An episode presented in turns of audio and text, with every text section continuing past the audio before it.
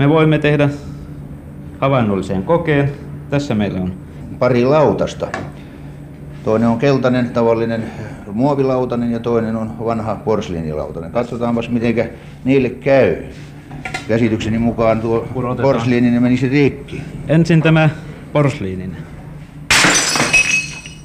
Niin, siinä on nyt tuhannen lautasen palasta. Ja muovilautanen jäi ehjäksi, kieppui hauskasti ja jäi oikeaan asentoonkin.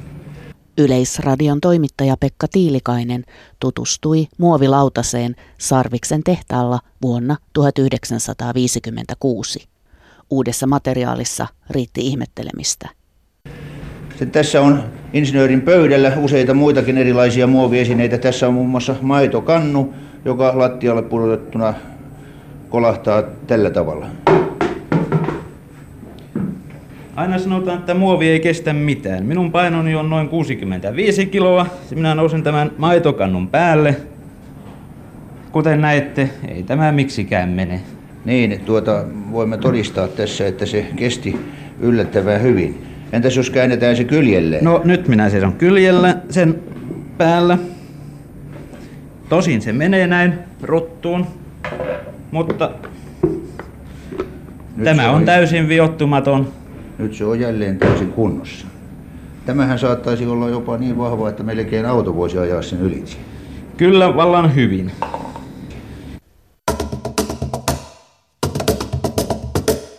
Tamperelainen Sarviksen muovitehdas oli 50-luvun alussa siirtynyt muovituotteiden massavalmistukseen ja saanut uudet ruiskuvalukoneet, jotka sylkivät sisuksistaan muovitavaraa ennen näkemättömällä vauhdilla. Suomen ensimmäinen muovitehdas Sarvis perustettiin jo 20-luvulla ja siellä oli valmistettu niin nappeja kuin bakeliittipuhelimia – Yhtiön nimi Sarvis juonsi juurensa sanasta sarvi, sillä käytössä ollut lehmänmaidosta valmistettu kaseinimuovi muistutti väriltään sarvea tai himoittua norsun luuta. Sarviksen alkuaikojen mainoslause kuuluikin maidosta norsun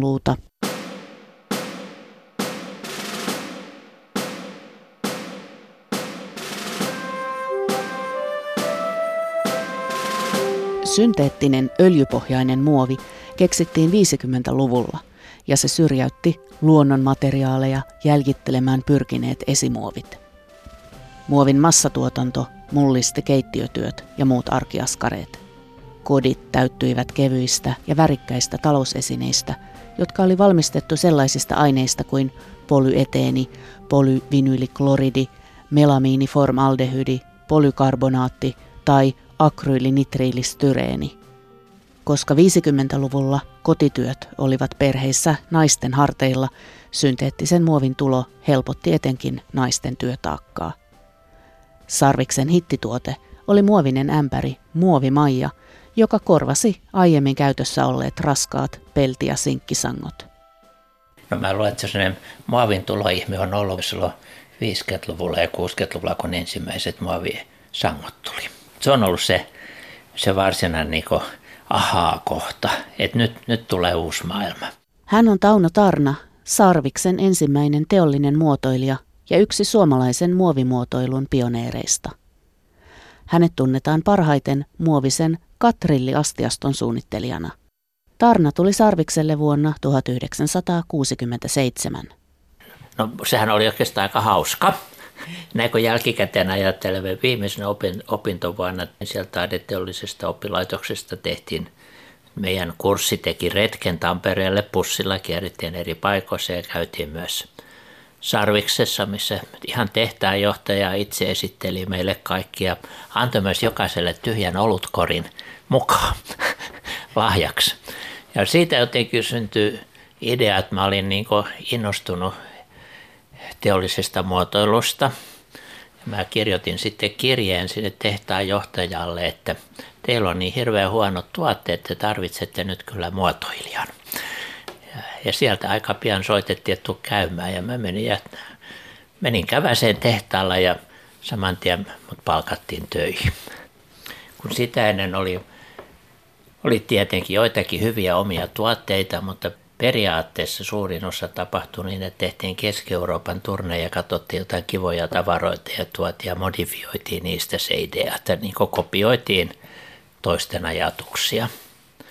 Se oli se vanha tausta ja nyt sitten mä tulin ja siitä se lähti.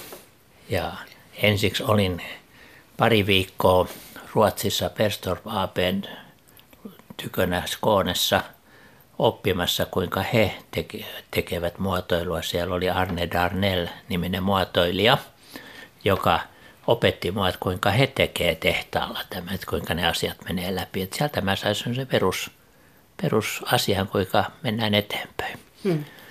Kerro siitä, kun sä opiskelit, että kun muovihan oli silloin uusi juttu, että ajattelitteko te silloin opiskeluvaiheessa, että rupeatte muovia muotoilemaan? Ei, kyllä sit, ei sitä silloin ollut vielä. Kun mä olin sisusarkkitippualella, niin siellä ei ollut oikeastaan ollenkaan. Teollisen muotoilun opinnot oli alkanut vuotta aikaisemmin, sitä ennen ei ollut ketään. Sitä ennen oli ollut sellainen tahontaosasto, joka teki metallista. Että se oli niin uutta, että kuitenkin meillä oli aika paljon esinemuotoilua ja peruskurssin opettajana oli jo Kai Frank, joka sitten ymmärsi esinemaailmaa ja sai niin se esinemaailman suunnittelun niin kaikille niin tärkeäksi. Mutta mitä materiaalia sulla oli mielessä silloin opiskeluaikana? No tietenkin se oli puuta, mitä kuuluu sisustusarkkitehdille. Ja, mutta kyllä, kyllä muovikin alkoi tulla että siitä.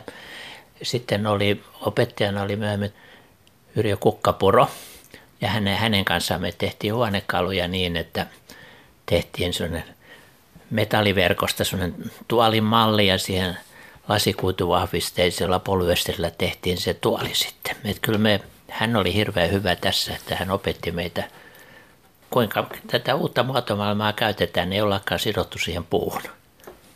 Ja sen jälkeen, kun mä menin sarvikseen, niin aika pian siinä alkuvaiheessa tein tuon valkoisen jakkaran saunajakkaran, joka on tossa.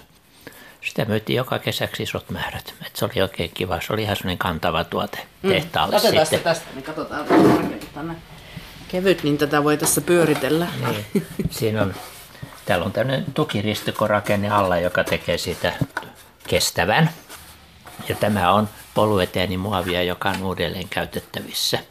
Jos vain joku ottaisi onkeensa ja keräisi näitä muoviesineitä, joita voidaan uudestaan käyttää. 60-luvun lopulla Sarvis pyysi Tarnaa suunnittelemaan muovisen retkiastiaston. Ihmisillä alkoi olla käytössään vapaa-aikaa ja sitä vietettiin retkillä ja kesämökeillä. Tarna suunnitteli muovisalkkuun pakattavan astiaston, johon kuului neljä mukia, syvät ja matalat lautaset, eväsrasia – ja kotelo metallisille ruokailuvälineille. Astiastolle haluttiin kevyt ja kesäinen nimi ja sellaiselta tuntui katrilli. Etenkin sarjan mukeista ja lautasista tuli suosittuja. 70- ja 80-luvun koululaiset ovat syöneet nakkikastikkeensa sarviksen muovisilta katrillilautasilta ja pesseet hampaita sarvismukista.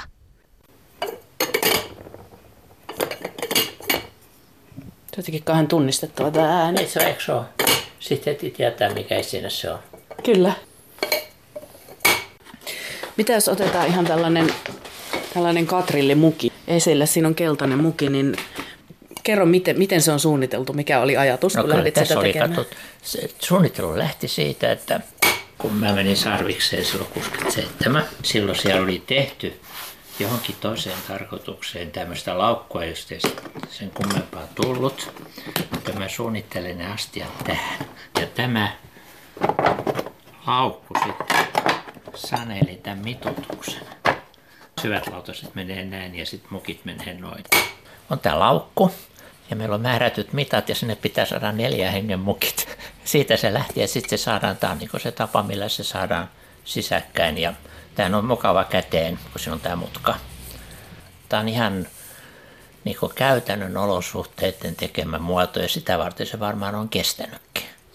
Mä muistan, että jossain kohtaa Sarviksen loppupuolella mä lasken, että noin miljoona kappaletta oli silloin tehty siihen mennessä. Ja sitten tämä vielä jatkuu monta vuotta sen jälkeen, että, että on ollut todella niin tärkeä tuote. Mä luulen, että kaikilla on tämä hammasmukina ollut Suomessa ja kesämökillä mehumukina. Se on niin sen ajan tunnustuote. Tässä on Katri-sarjan matala lautanen, joka oli ihan näitä ensimmäisiä, joka on myös tuossa rekkipakkauksessa se perusesine. Tästä se niin lähti, mutta sitten se sama ajatus, tämän tyyppinen pinoutuminen, niin siitä tuli tämmöisiä nelikanttisia säilytysrasioita eri kokoisia ja sitten tulee ihan pyöreitä pur, niin purkkeja, missä on tämä matala samanmallinen kansi niitä on eri kokoisia. Että se, niin se pikkuhiljaa laajeni ja laajeni se sarja niin itsestänsä. Tauno Tarnan pyynnöstä myös muotoilija ja Tarnan entinen opettaja Kai Frank suunnitteli Sarvikselle muoviastiaston, jonka nimeksi tuli pitopöytä. Muovin ansiosta Kai Frank pääsi toteuttamaan häntä kiinnostanutta muotokieltä. Kai rakasti soikeaa muotoa. Hän halusi aina tutkia soikeutta. Ja sehän on hirveän vaikea tehdä lasista ja se on myös vaikea tehdä keramiikasta. Mutta tuota, muovissa, kun se muotti on kerran tehty, niin sillä ei ole mitään väliä, minkä mallinen sieltä tulee. Että hän sai niin toteuttaa sun se iso unelmansa siinä soikeudessa. Onko siinä jotain soikeita? Sillä. Soikea kulho. Joo. Joo. Tässä on soikea kulho. Se oikein lautanen. Ja sitten se lautanen, se käy siellä myös kanneksi. Joo. Ja tähän kato just semmoista Kai Frankin ajattelua, että mahdollisimman vähällä esinemäärällä saadaan mahdollisimman paljon toimintoja. Mikä on niinku jo kiltasarjasta lähtenyt. Mutta se niinku tässä sai tämmöisen kulminaation. Tämä on niinku semmoisen suomalaisen muovimuotoilun niinku huippu mun mielestäni. ihan ehdottomasti.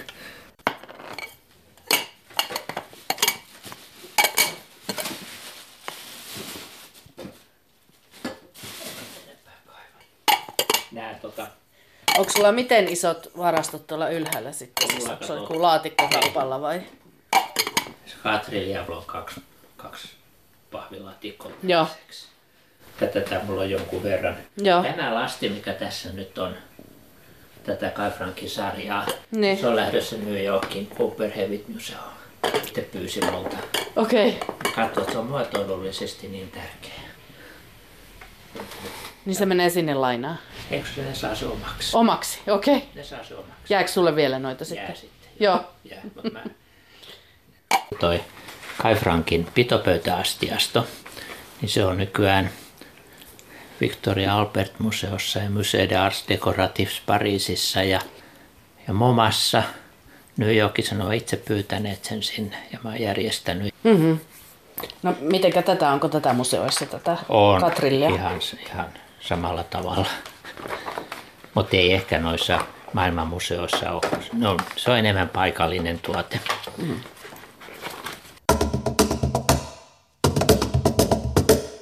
Sarvis lopetti toimintansa 90-luvun alussa, eikä maailmaan tule enää uusia sarvisastioita.